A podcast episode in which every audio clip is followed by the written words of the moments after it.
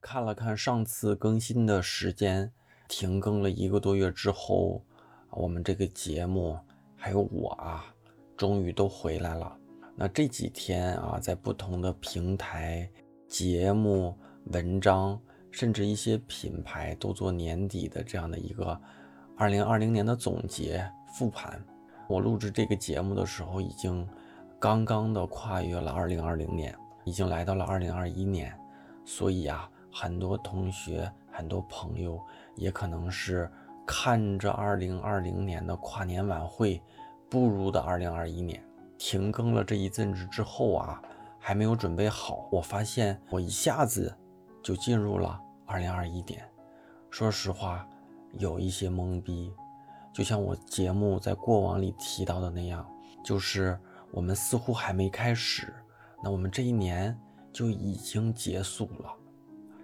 这么久没跟大家见面，怎么说呢？就是不是有意而为之，而是可能这一阶段确实经历了一些事情。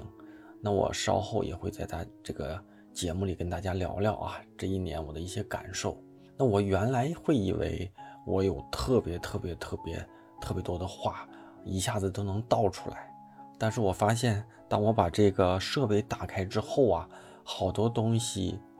就一下子又躲起来了，又说不出来了，所以啊，我想了一想，那我我我我想通过一些方式吧，就是我自己给自己做了几个问题，那通过这些问题跟大家聊聊我的这一年，我的这一阶段，以及可能是在二零二一年我会做的一些事情，不知道它算不算盘点，但是我总觉得在停更一段时间之后。应该有这样的一个仪式，跟大家重新的开始。二零二零年呢，那我给自己总结了一个关键词，那这个关键词呢，其实在这一年里有很大一部分时间一直在我头脑里徘徊。那这个词或者说这个字吧，就是丧。嗯，很多人会说，哎，大宝，大宝老师啊，大宝哥，那那感觉你一直在给我们传递能量，为什么你会用这个词来定义自己？那我想来想去啊，包括说我，我关注了一下我周遭的这些好朋友、这些同事，其实很多人跟我一样。那也许呢，有些人是因为想拿到的结果没有拿到，那也许呢，有人会因为。想做什么事情，但是又有点无力感。那也许还会有人呢，就是在这一年里，可能很多事情过得并不如意吧。那我来说说我呢，首先呢，就是我可能给自己设立了一个、两个、三个目标。那因为某个目标的优先级比较权重比较高。所以呢，我会把它放到很高的位置，然后全力以赴的去拼搏了，也去努力了。但是，在一些不可控的因素下吧，那我认为结果是不好的。那这样的不好，首先呢会导致，呃，我的心态不太好。第二呢，就是有一个阶段，我觉得我的身体也不太好。第三呢。当然了，就会可能会影响到我接下来的一些，不管是一些呃思想上的，或者是一些决策上的一些行为吧。反正在这大部分的一年期间，时不时的总会有这样的事情那样的事情，也可能是因为你年纪越大，那你责任越多，那你想要的越多，或者是说你放下的比较少。你舍得放下的比较少，所以我觉得这一年，起码我自己给自己的定义，这个词比较恰当。第二个问题我会问自己，就是二零二零年做了这么多期节目里，自己最喜欢、印象最深刻的节目有哪些？我还真准备了一下啊，我来把这个小纸条拿出来，我看一看。那我在开始录这期节目的时候呢？呃，我翻了一下，这从二零二零年的一月一号再到今天的二零二一年的一月一号，整整的一年，我更新的内容里，那我印象深刻的啊，呃，当然了，就是 可能在现在我还能时不时的看到一些大家评论的那期节目，就是一百四十六期应该是啊，就是我是个天才，我只缺少一个机会那期节目。当然了，很多人可能一说啊，就能想起那期节目的一一些一些一些金句吧。那也有一些人可能还没听过啊，这都不重要。如果你觉得你好奇，你可以去翻一翻。那这期节目它为它特别显著的特点呢，就是它的评论数应该是过往所有节目里评论数最高的。这个是让我印象最深刻的，因为遇到这样一个。中性一点的说辞可能叫奇葩啊，在我这里面叫中性的，因为每一个人在这个世界上，他都有自己啊看待事情，那啊与人沟通，甚至与身边人交流啊这种这种方式吧，独特的方式，也可能是我吧，在这过往的嗯三十来年的生活里遇到这样的人比较少，所以我会觉得这样的人啊比较奇怪，但是这个奇怪不代表好，也不代表坏。只能说他是过往我们的这样的一个圈层里比较少的一位同学，那他看待事情，他看待自己，他看待工作那方式跟我们有点不一样而已啊。所以我相信这个节目再过他个十十年八年吧，如果还在的时候，我们回头再听这样的一个人对话，肯定还有不同的感受。也或许再过个十年八年之后，这位同学已经在某个领域里做得特别的好了。那我希望，我我我们不用经常去沟通，但是我希望说几年之后你有一些长足的进步，那我们还能做一些交流。当然了，呃，混得不好，我觉得交流的必要就不高了。希望你能越来越好，即便说很多很多评论都是对你的一些呃稍微负面的评价吧。那第二个，我觉得印象比较深刻的节目是，也可能是我比较喜欢的，就是我跟小小姐在年初，二零二零年的年初，嗯，一百二十二期的那期节目，就是关于熬夜，我们聊聊聊了一段又一段的故事。为什么我说我比较喜欢啊？首先就是，嗯呃，这样一位，在我看来是一位大姐姐的一个设计前辈吧，但是。在沟通、在相处、在做朋友的这样的一个感受里，我觉得她又有特别小女生的一面，而且给我的感触是，她特别的纯粹跟善良。而且我们聊的这些话题是关于熬夜嘛，那当时的感触不高，但是在二零二零年的年底，也就是这呃九什么十月、十一月、十二月这一一个阶段吧，那我我的这个。怎么说呢？就是往死里熬啊！所以在熬夜的时候，我真觉得可能熬的是生命，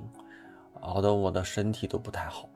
有因为我们听节目的这些同学，可能大部分人年纪都没有我大。我希望是大家都能够就是在自己关注或者是觉得比较重要的事情上啊，做到绝对的投入，那不给自己留遗憾。但与此同时呢，还是少熬夜，因为熬夜。一定是以牺牲自己身体为代价的这样的一个转换方式啊。第三个就是大龄女设计师的这个职业焦虑的这这个这个节目，嗯，是一百四十四期啊，可能也是分了上下两期。嗯，这是一个在。整我我觉得这是一个在这个时代啊规避不了的一个话题。那其实我这个节目叫大龄女性设计师的职业焦虑，但是这个女性其实在这个时代都可以去掉，就是大龄设计师的职业焦虑。那大龄设计师会遇到什么样的问题呢？那他会遇到可能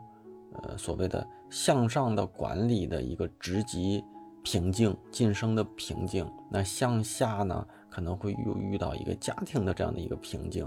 那再就是，呃，有的是，就是在大城市那这样的一个漂泊之后，是该在大城市继续做这样的一个不确性、不不确定性的一个探索呢？坚持呢？还是说啊，回到自己的家乡，或者是让自己能够在经济压力有一些、有一些呃，就这种减缓的一个城市里重新啊，就是开始自己的生活呢？可能这都是一些。你眼前可能觉得不是问题，但是你到了某个年龄，它就是你规避不了的一个特别特别要直面的问题。所以这这期节目里可能说出了很多，比如说女性设计师要回归家庭，要养育，要要要要生生孩子这样的一些可能特殊的这种性别问题，但这个肯定不是职业设计师啊所要面临的一个通用性问题吧？这个通用性问题一定是我刚才说的这些问题，所以那可能就像我这样的，呃，就是一个三十多岁的一个呃十工作十几年的设计师，也会跟我同样一个年龄的设计师也会遇到这样的问题，所以职业焦虑，我相信在每个阶段都有，但是你到三十多岁的时候，啊，我希望大家能够明确一下自己想要得到什么。自己的目标是什么？然后基于这个目标，能不能在你三十几岁的时候达成这样的一个目标？那那可能会说哈，就是你达成这样的目标，你依然会有焦虑。但是你不达成这样的目标，可能在某个年龄节点的时候，呃，就不是设计师的焦虑问题了，而是这种就是这种工作焦虑问题了。因为那个时候，真正你的这种。职业竞争力是什么？就真的需要我们做好自己的反思了啊！那我再想到什么问题呢？就是很多人在年底啊都会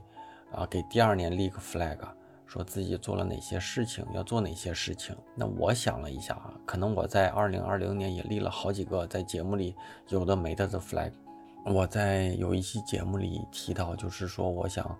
重新的去学习吉他。而且呢，希望说未来我能把我自己的这个节目的片头的音乐做一个原创音乐，更新掉现在的这个节目节目的片头哈。那我没有达到，甚至说我也没怎么去学习。但是呢，现在遇到一个好的解决方案，就是我结识了一个在音乐圈子里比较厉害的一个吉他手，那他也是在做一些编曲、吉他的一些弹奏演奏。啊，再就是一些啊音乐方面的创作，那我跟他也也聊过这个话题。我的这位音乐人朋友呢，也愿意在好接下来的一段时间里吧，单独会为我们这个节目创造一段原创的音乐。那如果说我还有这样的勇气继续去学习吉他，那可能我就从一个自学的方式啊，变成一个拜师的方式。那这个我不敢立二零二一年啊，但是片头音乐的这个问题呢？肯定能解决。这样的话，我们整个节目的这个原创感对我来说会做得更加的，就是到位一些。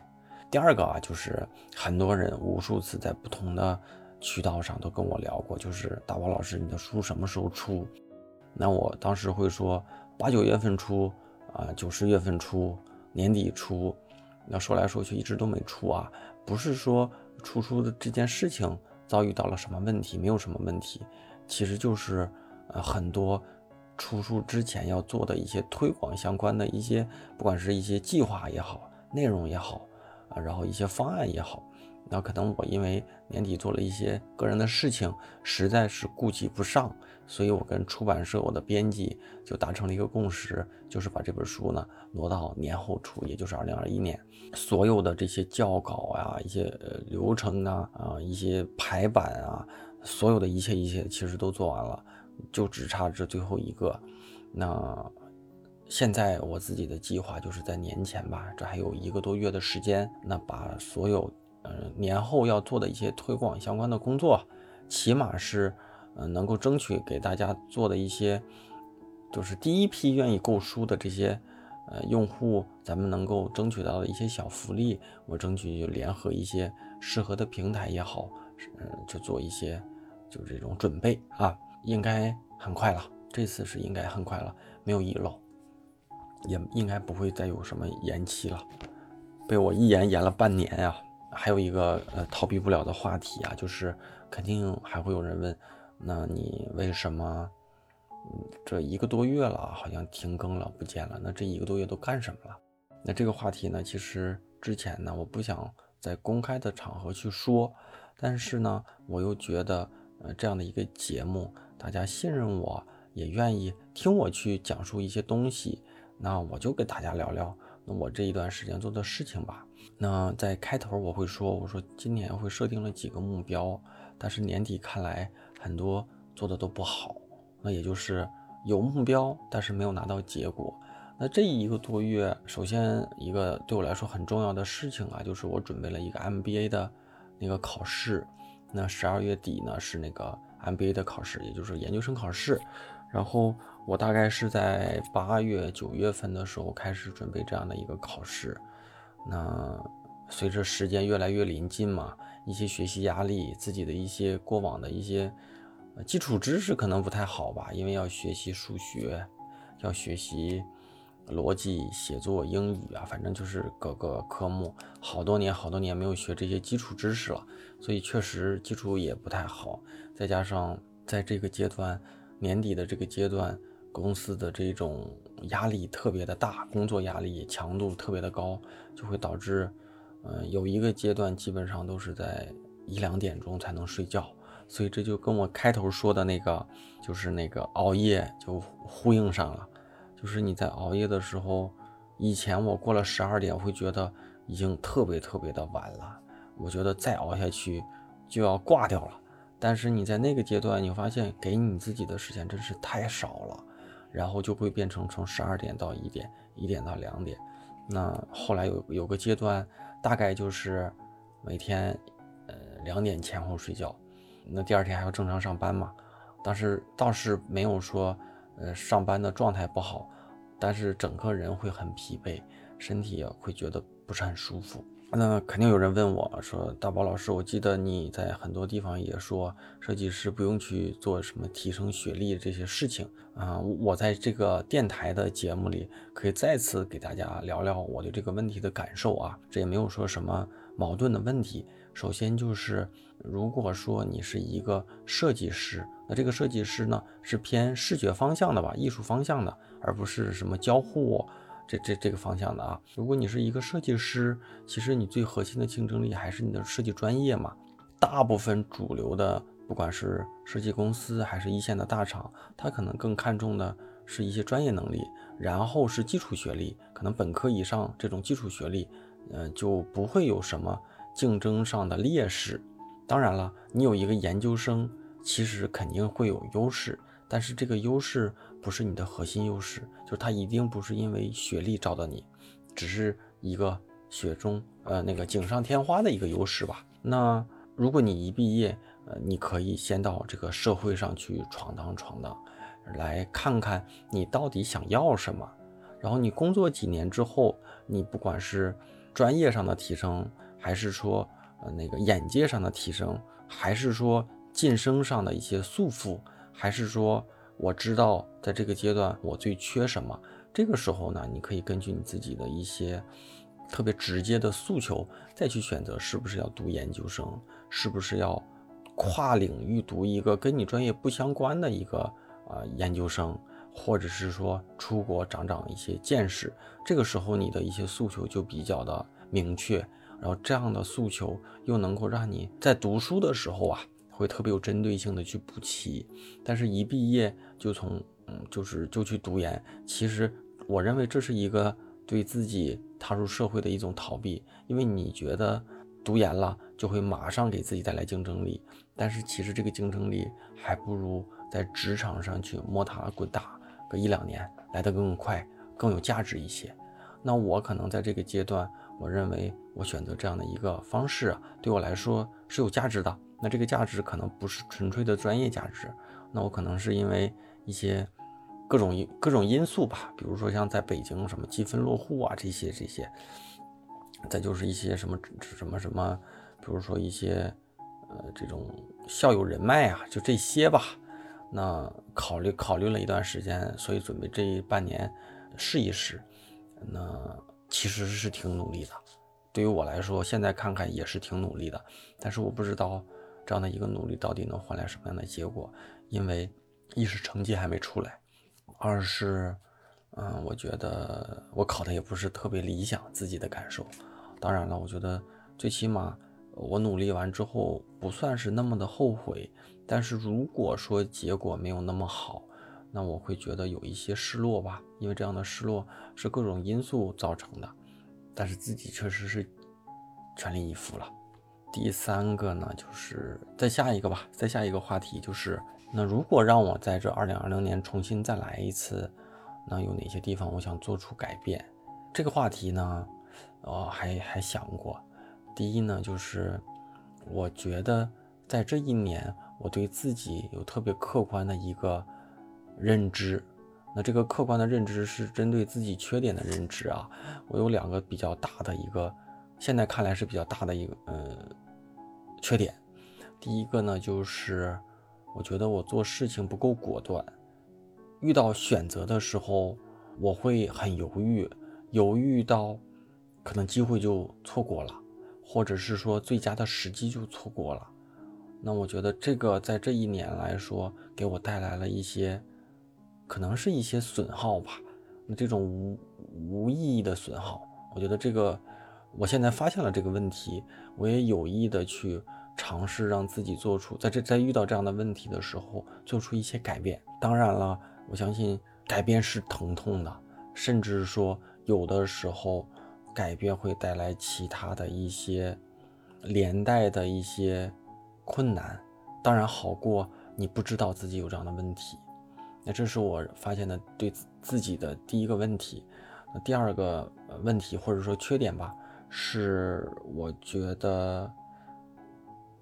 可能是自己因因为自己年纪大了一些，所以做事情做决策会有一些胆小啊。我觉得任何你想获得的成功，它可能有一些是水到渠成的，有一些是你需要去放开胆子去尝试的。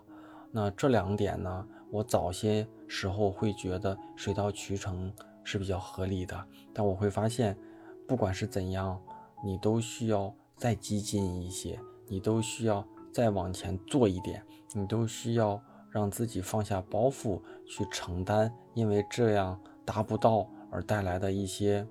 可能会带来的一些损失吧。那二零二零年，一个是稍微的再去果断一些。一个是稍微的再去大胆一些，这是我对我自己说的话，因为我特别明显的发现我的这两个两个说是弱点吧，给我带来的一些一些错误啊，或者是说带来的一些问题。那反过来，在耳机的另一头，同学有没有思考过这个问题？敢于去发现自己的这样的一个问题，然后能不能敢于去剖析一下自己？然后呢，有意的对自己在遇到这样的问题的时候做一些敏感的判断和改变。那我们一起都试试啊。接下来，那我再聊一聊对设计、对职业的这一年来的我的感受吧。嗯，怎么说呢？我觉得设计是个专业，但是不一定是只有做设计师这样的一个职业才能做设计。这就好比啊，就是我们经营一个企业也好。或者是说经营一个小店也好，大到企业叫企业家嘛，那小到企那个小店就是一个小老板儿。你会发现，其实小老板他基本上也就我们会称称作他是老板啊，但是其实他在经营这一这家小店的时候，他是有两个核心的角色，或者是说这两个角色的比重不一样。一个呢，他就是这家小店的产品经理，他要负责让这个产品。啊，做到在在这片区域里有竞争力。那另一个呢，就是他是一个销售，他要保证这个店能经营下去，那他就一定要贩卖自己这样的一个产品嘛。所以你会发现，啊，不是说你在一个企业里做产品经理，你才能做成产品经理，而是说你有这样的一个思维，你可能是一家小店的老板，你可能是一个啊，对吧？一个一个大企业的。资深的产品人，换句话说，他们其实本质上做了很多都是类似的工作。那我说这个是什么意思呢？就是我今年的感触啊，就是你把设计视角打开之后，其实设计可以融入方方面面。比如说，你是一个设计师，你做这样的一个小店，你也你也可以用你的专业去彻底的去改变这样的一个小店。那设计师。做营销是怎么做的，设计师做产品是怎么做的，设计师做服务是怎么做的，设计师做体验是怎么做的。你会发现，你带着设计专业再去思考这些维度的时候，你一定做的比比非设计师在做这样的事情的时候会有一些差异化。那当然了，不是说你做的一定比别人好，而是你重新注入了对这样的一份工作注入了一些设计视角。而且而且这种设计视角有可能就会带来很大的一些商业价值，或者是一些商业机会。嗯，我想讲这个呢，就是说很多人说我的理想是成为一个一个一个一个呃一个大设计师或者一个设计大师。那这样的话，我们把我们的目光就会局限在哦，那我们就要做一个啊服务过某某大客户的这样的一个大企业的设计师。那就是我们要做一个走在路上就能看见自己作品的设计师。但是换句话说，其实当你以设计师的身份去做一些其他事情的时候啊，你依然能把这些东西做的可能跟别人不一样，依然能够带出设计师的这种气质。最后呢，我再跟大家聊一聊2021年我的一些计划和打算吧。第一个呢，就是那我们这个节目从这期开始之后呢，就会恢复正常的更新，每周一期，每周三晚上十点钟左右啊，都会恢复的更新。那依然呢，我还会跟这个行业里，甚至说泛设计行业里啊不同的领域的这种前辈去做一些对话跟交流，尽可能的希望说能够通过这些交流，给大家一些新的视角、新的帮助、一些新的启发。我依然也会和一些年轻的小设计师们去对话，把我可能些许比他们多一点点的经历给到大家一些建议啊。那这是我们常规要做的事情。那第二呢，就是书呢应该会在二月份，反正是年后就会发。具体日期呢，我还会跟我的编辑再去探讨一下，看看以什么样的方式、什么样的时间去做合适。那我也会尽可能在这本书发布的时候给大家带来一些福利吧。或者是说一些难得的一些回馈啊，但是这些东西还是在一些策划当中。第三呢，就是我希望我们这些小伙伴们，我身边的家人、朋友啊，都能够健健康康、平平安安、顺顺利利。那我说我二零二零年是丧的一年，那我希望如果你跟我一样，二零二零年感觉不是很开心。那能够在二零二一年呢，摆脱这样的不开心，都能够嗯再快乐一些。时不时的，我们可以用不同的方式做做沟通跟交流啊。对对对，我突然又想起来了，因为确实是没准备，想到什么说什么。就是很多同学会说什么时候会有一些线下活动，我之前是希望在二零二零年的八月或九月份做这样的一个活动，因为那个时候呢是希望说跟我的书做一个。线下的正好搞一些线下的活动，就做一些推广和分享。那后来因为书的原因搁置了，所以这个活动我也搁置了。那二零二一年，理论上来说，线下活动的概率会很高，因为，嗯，我会结合书里的一些内容做一些线下的分享跟交流。那也可能会做不同的城市啊，甚至说，嗯，没准儿再搞个什么签售呢。但但这个我不知道，但是二零二一年应该会做线下的活动，那大家也会随时听节目和我的公众号啊，那还有的星球，那星球是一直在经营这样的一个小圈子吧，然后呃一些从半路听节目的同学听完之后呢，啊有有一些同学的加入是因为他可能半路听到了某期节目，然后就从第一期刷刷到一百期之后。加入我星球，然后跟我说：“大宝老师听了一百期，觉得特别的有感触，也特别的不容易。然后终于上来补了一个票。那我在大概半个来月之前，我在星球里跟大家说，我说这个阶段确实是精力和精力和体力和心态都交织在一个不太适合每天跟大家做交流和分享的一个阶段。所以呢，我就说把星球。”啊，暂暂停更新半个月，那这半个月我可能就不更新，但是我会把大家的这个加入时间往后统一的啊移加一个月，大家没有任何的对我的一些不满。当然呢，在这个阶段还依然有一些同学会加入，我真的特别的感动。那只能说，在在这期节目更新之后，星球呢也会逐步的，就是开始恢复更新。依然呢，就是大家可以向我提问。二来呢，就是我也可以把大家我近期遇到的一些感受、感触、总结、分享、读书一系列，我认为有的没的、有价值没价值的，当成大家是我的这种知心的呃小朋友们，那每天给大家点点滴滴的做一些小分享。那如果你是星球的同学，那也欢迎继续我们保持每天的打卡。那如果你还没有加入，那在二零二一年，那在新的一年。呃，春节未到，新年之初，跟我一起，咱们一路再开再开始新的这种征途吧。啊，那回到头来啊，就是这真是一期